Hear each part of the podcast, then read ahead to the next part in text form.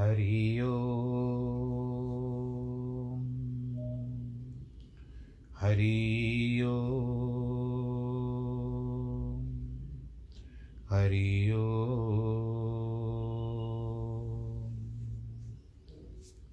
गुरुर्ब्रह्मा गुरुर्विष्णु गुरुर्देवो महेश्वरः गुरुर्साक्षात् तस्मै श्रीगुरवे नमः।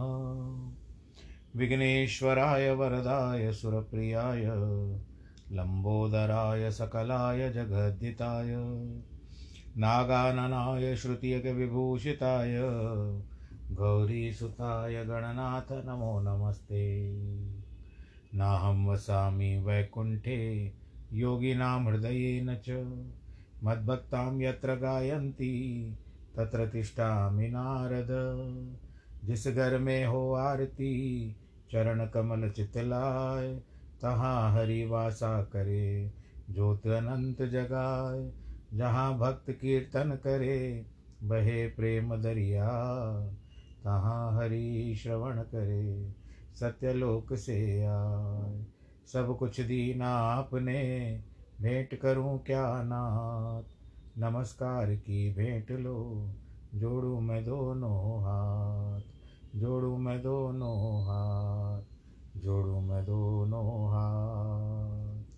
शान्ताकारं भुजगशयनं, पद्मनाभं सुरेशं, विश्वाधारं गगनसदृशं, मेघवर्णं शुभाङ्गं, लक्ष्मीकान्तं कमलनयनं योगिवरदानगम्यं वंदे विष्णुं भवभयहरं सर्वलोकैकनाथं। मङ्गलं भगवान् विष्णु, मङ्गलं गरुडध्वज, मङ्गलं पुण्डरीकाक्ष मङ्गलायस्तनोहरि सर्वमङ्गलमाङ्गल्ये शिवे सर्वार्थसाधिके। शरण्ये त्र्यम्बके गौरी, नारायणी नमोऽस्तु ते। नारायणी नमोऽस्तु ते। नारायणी नमोऽस्तु ते। ॐ नमो भगवते वासुदेवाय। हरि ओं नमो भगवते वासुदेवाय। प्रिय भक्तजनों, होली के बाद फिर से नया सप्ताह आरंभ। अब कुछ, बस लगभग दस बारह दिन हुए नया वर्ष आरंभ हो जाएगा, हिंदू कैलेंडर के हिसाब से। संवत्सर नया आरंभ हो जाएगा। दो हज़ार उन्यासी। कैसे समय आगे बढ़ता है? पता न चलता है। फिर उसके बाद चलता ही जाएगा। नया वर्ष आएगा, फिर नया वर्ष आएगा। हमारी आयु भी बदलती जाएगी। आयु में परिवर्तन होगा। आयु और बड़ी होती जाएगी। तो इसके लिए अपने आप को इतना मज़बूत कर लो। मानसिकता से, शारीरिकता से और मौखिकता से। Mentally, physically, orally. और इतना अपने आप को विश्वास पात्र, अपना विश्वास इतना जागृत रखो कि जितनी भी अगले आयु आपकी चली जाए, बीत जाए, पर आप हृष्ट पुष्ट रहें। जिस तरह से आपने कल देखा था कि वो बाबा जी वाराणसी से आए, टीवी पे हमने भी देखा उनको पद्म भूषण या कुछ ऐसा उनको पुरस्कार मिला राष्ट्रपति के द्वारा। अब उनकी आयु बताते हैं कि 126 वर्ष की है, फिर भी कैसे आ रहे थे। तो अब चाहिए चलिए। हम कथा की ओर बढ़ते हैं।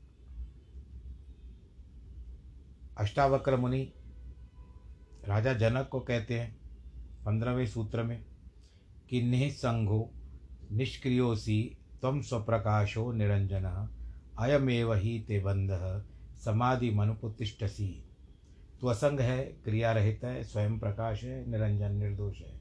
तेरा बंधन यही है कि तू उसकी प्राप्ति के समाधि का अनुष्ठान करता है। इस सूत्र में अष्टावक्र, ज्ञान हेतु, आत्मज्ञान हेतु, समाधि के अनुष्ठान को भी बंधन बताते हुए कहते हैं, तू आत्मा ही है, शरीर, मन आदि नहीं है। आत्मा को तुझे उपलब्ध करना नहीं है। वह उपलब्ध है।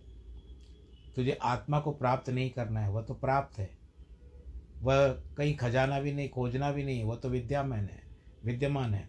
जैसे आप सांसों को खोजते नहीं है, साँसें आपके अंदर आती है। साँसें तो रुक सकती है, लेकिन आत्मा नहीं रुकती। फिर इस समाधि का अनुष्ठान, समाधि का प्रयत्न किस लिए कर रहा है?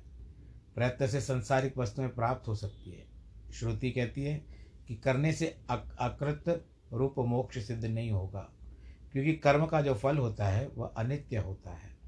मोक्ष कर्म से पैदा नहीं होता, ज्ञान से भी नहीं होता, ज्ञान से भ्रांति निवृत्त होती है। अविद्या के बाद जो रह जाता है, वह तू है। अतः तू जहाँ है, वही मुक्त है। यह अज्ञान तत्व बोध द्वारा ही निवृत्त होता है। अष्टावक्र कहते हैं कि कोई भी क्रिया या भावना मुक्त नहीं कर सकती क्योंकि तू उससे बंध जाएगा। यह आत्मा सर्वत्र विद्यमान है। उसकी अप्राप्ति का केवल भ्रम है। ब्रह्म की प्राप्ति अप्राप्य, वस्तु की प्राप्ति नहीं है। नित्य प्राप्त वस्तु की अप्राप्ति के भ्रम की निवृत्ति रूप है। इसके लिए उपासना, योग, धारणा, ध्यान, समाधि कुछ नहीं चाहिए। औषधि केवल नोग, रोग निवृत्ति के लिए होती है और स्वास्थ्य उपलब्ध के लिए है। रोग निवृत्ति के पश्चात साधन भी त्याज हो जाते हैं। आपको, आपके पास हीरा है तो उसको पहचान लीजिए। क्रिया शरीर से होती है, वो उपासना मन से। योग चित्त की चंचलता दूर करता है। इससे साध्य स्थिति बनती है, उपलब्ध नहीं होती। अतः तू समाधि का जो अनुष्ठान कर रहा है, प्रयत्न कर रहा है, वह तेरा बंधन है। इसे भी छोड़ दे क्योंकि इस प्रयत्न के पीछे तेरी मोक्ष प्राप्ति की वासना जुड़ी है। जब तक वासना है, मोक्ष नहीं है। यह वासना ही तो बंधन है, चाहे संसार हो या मोक्ष की कोई अंतर नहीं है। तू तो असंग क्रिया रहित स्वयं प्रकाशवान एवं निर्दोष है। तू इसे जानकर मात्रा, जान मात्रा ले कि यही पर्याप्त है, तू निर्दोष है, तू पापी नहीं है। ये सभी दोष, सभी पाप भूल से, अज्ञान से, शरीर व मन से किए होंगे। तू मन व शरीर से भिन्न साक्षी है, फिर तेरे दोष कैसे लग सकता है? तू स्वास्थ्य से ही निर्दोष है। आत्मा कर्म करती नहीं, वह न पापी है, न पुण्यात्मा है, न साधु है, न असाधु है। जिस शरीर व मन से कर्म किए जा चुके हैं, तू दृष्टा मात्र है। दृष्टा को कभी पाप नहीं लगता। अष्टावक्र का ऐसा उपदेश बोध का है। यही सिद्धि की उच्चतम स्थिति को दिखाने वाला है। तो अब इसका मतलब ये न समझना कि आप ये वो बता दिया है, वो तो जनक, क्योंकि जनक विदेह थे, निष्पाप थे, वो उनको बताया था। पर हमको ऐसा बताए और हम लोग समझें कि हम पाप करते जाएँ और हमको ना लगेगा तो कहीं ना कहीं भाई वो आप भूल कर लोगे। तो इसके लिए ये उन्होंने जनक को बताया, हमारे लिए भी बताया। अपने आप को बुलंद करो, अपने आप को इस तरह से विचार करो कि आपको ना लगे। जैसे अग्नि को प्रति, प्रतिग्रह का दोष नहीं लगता, जल को प्रतिग्रह का दोष नहीं लगता इसीलिए अपने आप को उस स्थान पर ठहरा दीजिए, तब जा कर के कुछ बात बन सकती है। अब हम नारायण जी की ओर चलते हैं विष्णु पुराण में।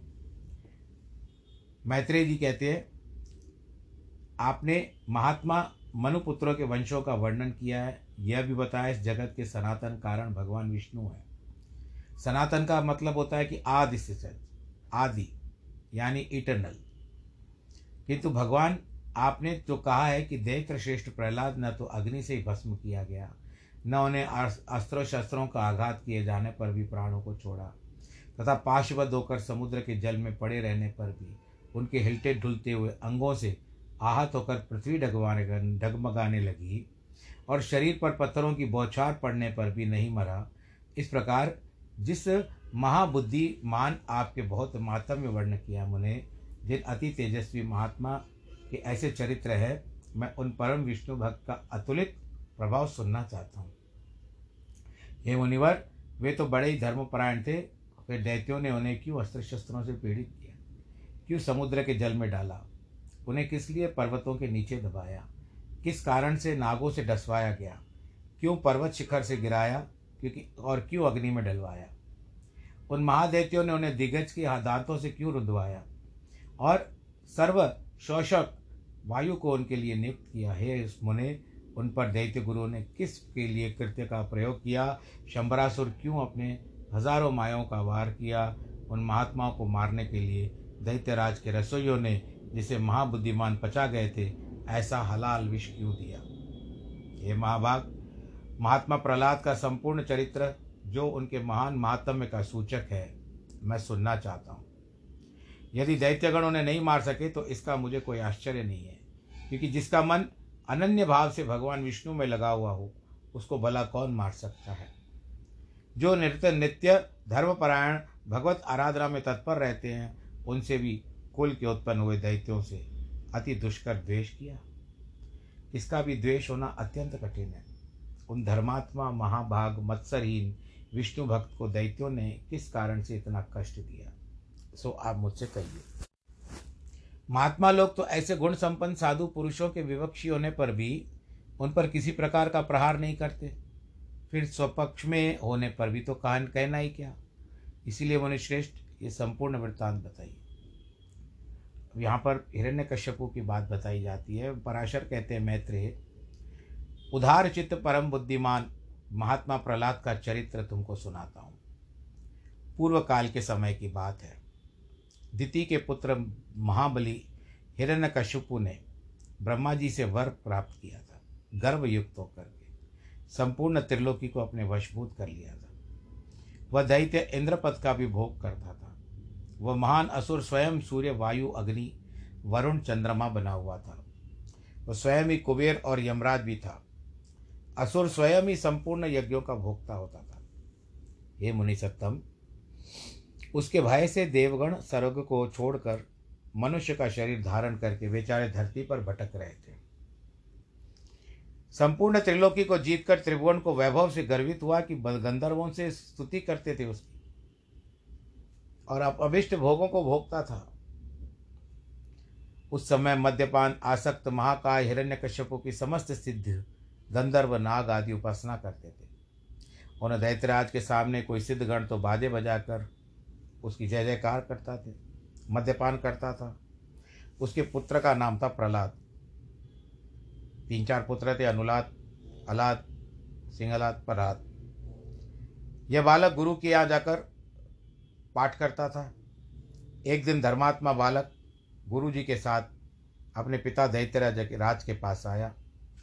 उस समय वो मदमस्त था, मदिरा पिया हुआ था।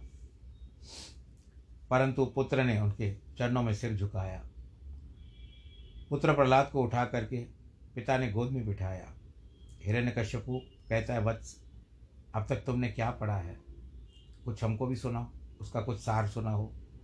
प्रहलाद जी कहते हैं, पिताजी, मेरे मन में जो सबके सारांश रूप में स्थित है, वह मैं आपकी आज्ञा के अनुसार सुनाता हूँ। सावधान होकर सुनिए, जो आदि, मध्य और अंत से रहित है, अजन्मा, वृद्धि, क्षय, शून्य न जिसकी बढ़ोतरी होती है, न क्षय होता है, न शून्य में जाते हैं, वह अच्युत है। समस्त कारणों के कारण तथा जगत की स्थिति और अंत करता उन श्री हरि को मैं प्रणाम करता हूँ। पराशर बोले ये सुनकर दैत्यराज को क्रोध आ गया। गुरु की ओर देख करके क्रोध में कहते हैं अरे दुर्बुद्धि ब्राह्मण दम ये क्या? तू मेरी अवज्ञा कर इस बालक को मेरे विपक्षी की स्तुति करने के लिए सिखा रहा है? गुरु जी कहते दैत्यराज आपको क्रोध करना वशीभूत, क्रोध के वशीभूत ना हो। आपका यह पुत्र मेरी सिखाई हुई बात नहीं कह रहा है। हिरण्यकश बोले, बेटा, प्रहलाद, बताओ तो तुमने ये शिक्षा किसने दी है?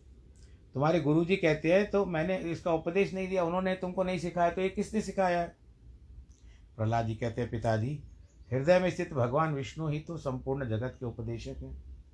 उन परमात्मा को छोड़कर और किन की स्तुति कौन सिखा सका? सकता है कहता है, अरे मूर्ख, जिस विष्णु का तुझ पर जगदीश्वर के समान दृष्टापूर्वक निरश, निशंक होकर बारंबार वर्णन करता है, वो कौन है? प्रहलाद जी बोले, कौन नहीं है। योगियों के ध्यान करने योग्य, जिनका परम पद वाणी विषय नहीं हो सकता। विषय इसमें विश्व प्रकट हुआ है, जो स्वयं विश्व रूप है, वही परमेश्वर विष्णु हिरण्य कश्यप अरे मूड मेरे रहते हुए कौन परमेश्वर कहा जा सकता फिर भी तू मौत मौत के मुख में जाने की इच्छा से बारंबार से ऐसे बकवाद कर रहा है। प्रहलाद जी कहते तात, यह ब्रह्मभूत विष्णु तो केवल मेरे नाम ही नहीं, संपूर्ण प्रजा, आपका कर्ता, नियंता, परमेश्वर है। आप प्रसन्न हो, ये व्यर्थ क्यों क्रोध करते हो पिताजी? हिरण्य कहते हैं, कश्यपु, अरे कौन पापी इस दुर्बुद्धि बालक के हृदय में घुस बैठा है, जिससे अविशिष्ट होकर कि ऐसे अमंगल वचन बोलता है? प्रहलाद जी बोलते पिताजी वे विष्णु भगवान तो मेरे ही हृदय में नहीं, बल्कि संपूर्ण लोगों के हृदय में वे सर्वगामी तो मुझको, आप सब की समस्त प्राणियों को अपनी अपनी चेष्टाओं में प्रवर्स करते हैं। हिरण्य कश्यप को कहते हैं, इस पापी को यहाँ से निकालो और गुरु के यहाँ ले जाकर इसकी भली भांति प्रकार शासन करो इसके ऊपर। इस दुर्मति को न जाने किसने मेरे खिलाफ भड़का दिया है? पराशर जी बोले, उसके ऐसा कहने पर दैत्यगण उस बालक को गुरु जी के पास से ले गए और वहाँ पर गुरु जी की रात दिन सेवा करते विद्याधन करने लगा। फिर एक बार दैतराज ने प्रहलाद को बुलाया। कहते, कोई कथा सुनाओ। प्रहलाद ने वही कहा, प्रधान पुरुष का चराचर जगत उत्पन्न हुआ है। सकल प्रपंच के कारण भगवान विष्णु हम पर प्रसन्न हो जाए। बोलो, नारायण भगवान की जय। हिरण्य कश्यपु कहते, अरे, ये तो बड़ा दुर्मात्मा है, इसे मार डालो। अब इसके जीने से कोई लाभ नहीं है। क्योंकि स्वपक्ष की हानि होने, करने वाला होने से तो आप कुल के लिए अंगार रूप हो गया। ये तो जैसे जलाने वाला है हमारे कुल को। पराशर जी कहते हैं, ऐसा आगे आने पर सैकड़ों, हज़ारों दैत्यगण बड़े अस्त्र शस्त्र लेकर के उसको मारने के लिए तैयार हो गए। प्रहलाद जी कहते हैं, अरे दैत्यो, भगवान विष्णु तो शास्त्रों में, तुम लोगों में और मुझमें सर्वत्र है। फिर क्यों मारते हो?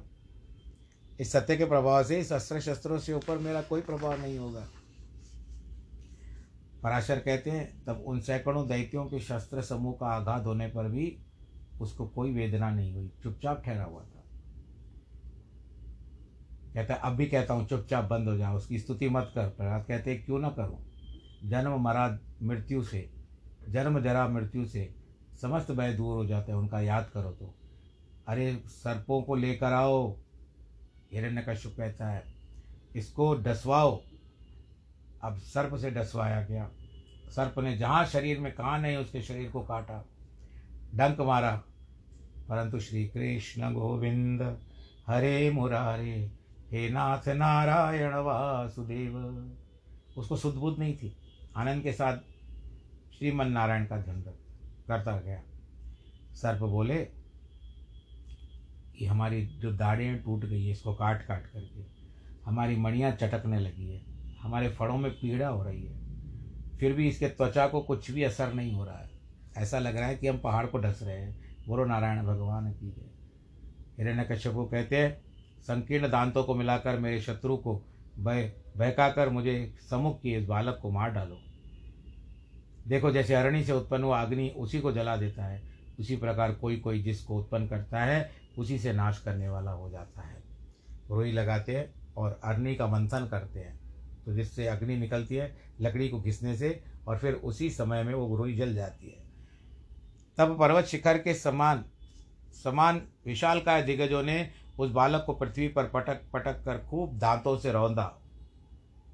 किंतु गोविंद जी का स्मरण करने के कारण उनके दांत भी टक टक करके टूटने लगे। हाथियों के सामने फेंक दिया गया। हाथियों ने भी अपना प्रभाव कम कर दिया। हाथियों का भी असर नहीं हो रहा था। जिनके ऊपर जाको राखे, साइयाँ मार न सके ना कोई, जो बाल न बाका कर सके, जो जग बैरी हो। ये कहावत चरितार्थ होती है नहीं? आपको कथा में लगता है। इसके लिए वही है, तुम ही दिन डले, तुम ही दिन चले, तुम ही उस बंधु सखा, तुम ही। बस उस प्रभु का चिंतन करते रहो। हट जाओ। इसको अग्नि से जलाओ। हे वायु, तुम अग्नि को प्रज्वलित करो। अपने स्वामी की आज्ञा से दानवगण काष्ट बढ़ बढ़ करके लकड़ी लेकर आए और उसको जलाने की कोशिश करने लगे। प्रहलाद कहते हैं प्राहे तात पवन से प्रेरित हुआ, अग्नि मुझे नहीं जलाता मुझको तो सभी दिशा ऐसे शीतल प्रतीत होती है, मानो मेरे चारों ओर कमल बिछ गए हैं। शुक्राचार्य के पुत्र, बड़े वाग्मी महात्मा, शंडामर्क आदि पुरोहितगण समा, समीन नीति से दैतराज की बढ़ाई करते पुरोहित कहते हैं राजन आपने इस बालक के पुत्र के प्रति आपका क्रोध शांत कीजिए। आपको तो देवताओं पर भी क्रोध करना चाहिए, क्योंकि उसकी सफलता तो वही है। ये जो कर रहा है, ये देवताओं की जीत है। हे राजन, आपके इस बालक को ऐसी शिक्षा देंगे जिससे विपक्ष का नाश हो करके, ये आपके समक्ष हाथ जोड़ करके खड़ा हो जाएगा। बाल्यावस्था है। इसको थोड़ा सा छोड़ दीजिए। यदि हमारे कहने पर भी विष्णु का पक्ष नहीं छोड़ेगा तो इसको नष्ट करने के लिए हम ऐसी कृतियाँ उत्पन्न करेंगे, जिससे अलग ही हो जाएगी। पराशर जी कहते हैं, पुरोहितों के इस प्रकार पर प्रार्थना करने पर दैतराज ने उसको अग्नि से निकलवाया। कुछ भी एक, जैसे जलने का एक निशान तक नहीं था प्रहलाद जी के शरीर पर। और बार, दूसरे भी, अभी तो प्रहलाद जी गए वहाँ पर और जा कर के जो दूसरे दानव बालक थे, उन सबको भी उपदेश देने लगे। कि किस तरह से संसार का जीवन है, किस तरह से नारायण जी या विष्णु भगवान ही सब तरफ़ से है। इसके लिए आप भगवान की एक फ़िल्म भगवान जी के ऊपर श्री हरि शायद कोई फ़िल्म आई थी हरि दर्शन उसमें प्रहलाद जी का बताया गया कि किस तरह से उसने वो इसका उसको बहुत सारे कष्ट दिए, परंतु उनका एक भजन बड़ा प्रचलित है। आप श्रीमन नारायण धुनी और हरि दर्शन यूट्यूब में आप देख लीजिएगा। सत्य, उस समय मास्टर सत्यजीत था, बाद में वो सत्यजीत बन गया। उसने प्रहलाद की भूमिका निभाई थी। तो श्रीमन नारायण नारायण, हरि हरि, भजमन नारायण नारायण, हरि। तेरी लीला सबसे न्यारी न्यारी। हरी हरी। तेरी महिमा सबसे प्यारी प्यारी। हरि हरि। श्रीमन नारायण नारायण। हरि हरि। तो ये सारी बातें हैं। तो श्रुति स्मृति रूप से किस तरह से भगवान जी की प्राप्ति की जा सकती है? भगवान जीव में कैसे बसते हैं? भगवान जी की दृष्टि पड़ने पर सब सुख कैसे प्राप्त होता है? मृत्यु के प्रांत भगवान जी के चरणों में कैसे जाया जा सकता है? संसार को ये दिखावा कुछ भी प्राप्ति नहीं है, संसार निर्दय है, परंतु भगवान जी निर्भय कर देते हैं। संसार में रह कर के मनुष्य अनेक प्रकार के दुख भोगता है और अंत में भगवान की शरण जाता है। और आखिरी में क्या कहते हैं कि ऐसा मत समझो कि हम तो अभी बालक हैं। क्योंकि जरा यौवन, जन्म आदि अवस्थाएँ तो देह की धर्म है। शरीर का अधिष्ठाता आत्मा तो नित्य है। कोई धर्म नहीं है। जो मनुष्य ऐसे दुराशाओं से भी विक्षिप्त रहता है, कि मैं बालक हूँ, इसलिए इच्छा अनुसार खेल कूद लूँ, युवा युवा अवस्था प्राप्त होने पर कल्याण साधन का यत्न करूँगा। मैं तो युवा हूँ, बुढ़ापे में सोचूँगा, और बूढ़ा हूँ, अब बूढ़ा हो गया हूँ, मेरी इंद्रियाँ काम नहीं कर रही है। शरीर भी ठंडा पड़ रहा है। सामर्थ्य रहते जब कुछ नहीं किया तो आखिरी में क्या काम आएगा? वह अपने कल्याण के पथ पर भी अग्रसर नहीं होता। केवल भोग तृष्णा में व्याकुल रहता है। अरे भाई, उस, इस आयु में भी कई लोगों को पिज़्ज़ा का ध्यान रहता है। ये ऐसे व्यंग कर रहा हूँ, आप बुरा मत मानिएगा, जो भी बड़े बा, दादा, बाबा जी हैं तो उस समय में, भाई बच्चे आजकल बहुत खाते हैं, हम भी खा लेते हैं। अब यहाँ पर बताते हैं कि वो भोग तृष्णा में व्याकुल रहते हैं। इसलिए विवेकी पुरुष को चाहिए कि देह की बाल्य, यौवन और वृद्ध, इन सबको एक समान समझे। पहला घंटा बचपन है, दूसरा जवानी है, तीसरा बुढ़ापा है और चौथा मृत्यु। प्रहलाद जी कहते हैं, मैंने तुम लोगों को जो कुछ कहा है उसे यदि तुम मिथ्या नहीं समझते तो मेरी प्रसन्नता के लिए बंधन को छुटकारा देने वाले भगवान श्री विष्णु का जी का स्मरण करिए। उनका स्मरण करने से परिश्रम भी क्या है? स्मरण मात्र से अधिक शुभ फल देते हैं तथा रात दिन उनका स्मरण करने से भी पाप नष्ट हो जाता है। विष्णु सहस्त्र नाम का पाठ करते हैं ना तो उस समय सर्व, सर्वप्रथम यही आता है। भगवान विष्णु का ध्यान करना चाहिए, समस्त पाप नष्ट हो जाते हैं।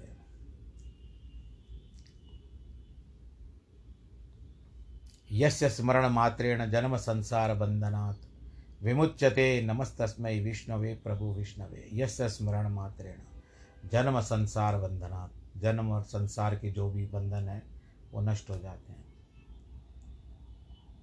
और स्मरण मात्रा से शुभ फल देते हैं। आनंददायी है भगवान नारायण जी का नाम। अब इस समय मैं आपसे कह रहा हूँ, प्रहलाद जी से हट करके मैं इस समय आपके साथ कह रहा हूँ। आप मेरी बात मानेंगे?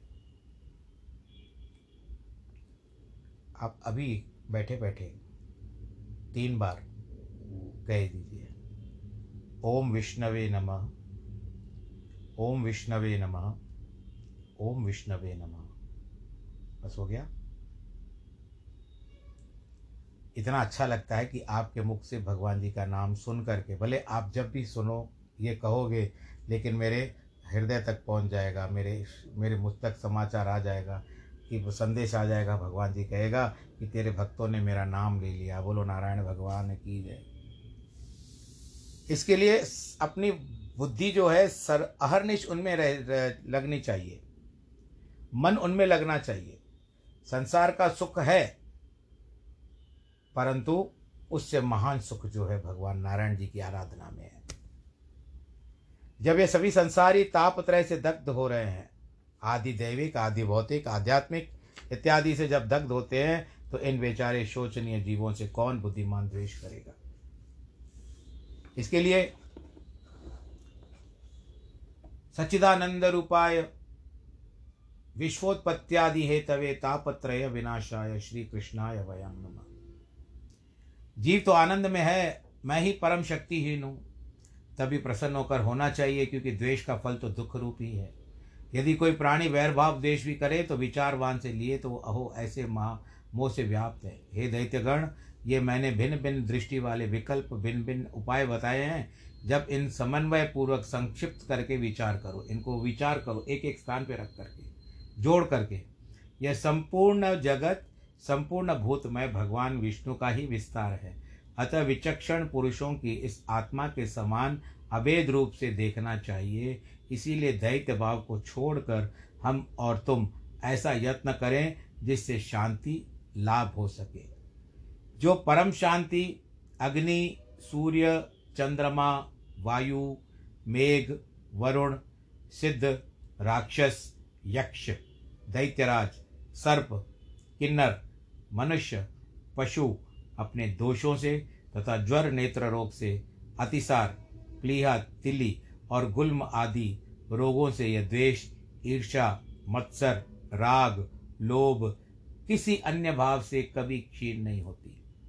जो सर्वदा अत्यंत निर्मल है, उसे मनुष्य अमल स्वरूप श्री केशव में मनोनिवेश करने में प्राप्त कर लेता है। आप भी निवेश करते हो नहीं अपनी धन धन संपदा, काम की कमाई निवेश करते हो ना, कि हमको चौगुना मिले, आठ गुना मिले तो नाम स्मरण से भी आप नाम की कमाई ईश्वर आराधना में करो, उन्हीं का गुणगान करते रहो तो आपकी नाम की कमाई भी बढ़ेगी, ईश्वर की कृपा से वहाँ काम की कमाई के ऊपर भी इसका आशीर्वाद होगा।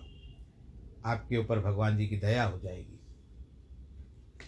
पैसों के लिए नहीं कह रहा हूँ, लेकिन वो आपका विश्वास है।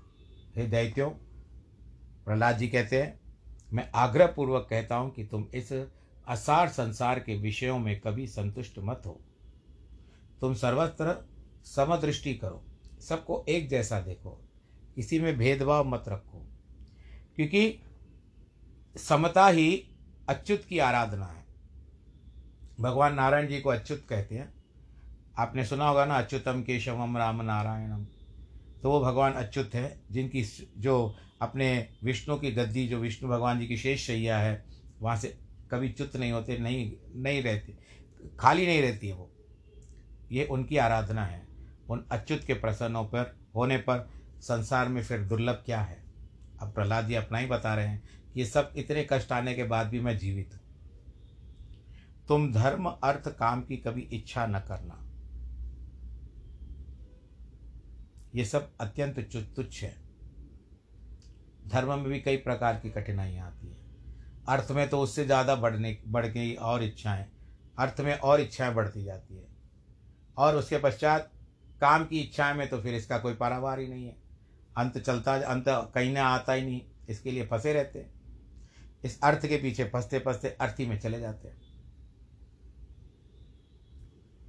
तो इस तरह से कोई इच्छा न करें ये अत्यंत तुच्छ है उस ब्रह्म स्वरूप महावृक्ष का आश्रय लेने पर तुम निसंदेह मोक्ष के फल को प्राप्त कर लोगे। तो कथा के प्रसंग को आज हम यहाँ पर विश्राम दे रहे हैं। ईश्वर आज सबके घर में भगवान श्री नारायण जी का सत्संग करवाए। सबको प्रेरणा मिले कि भगवान जी का नारायण घर घर, भगवान नारायण जी का सत्संग घर घर में हो। सब लोग श्रीमन नारायण की धुनी लगाएँ। सब ओम नमो विष्णु, ओम विष्णवे नमः इत्यादि जो भी भगवान के हैं विष्णु सहस्र नाम का पाठ करें, अथवा जो भगवान जी के दस नाम, दस अवतार हैं, उनका ध्यान करें। हरे राम हरे राम राम राम कहें, जिनके जन्मदिन और वैवाहिक वर्षगांठ है, उन सबको बहुत बहुत बधाई। ईश्वर आप सबको सुखी रखे, अनंत काल तक खुश रखे। नमो नारायण।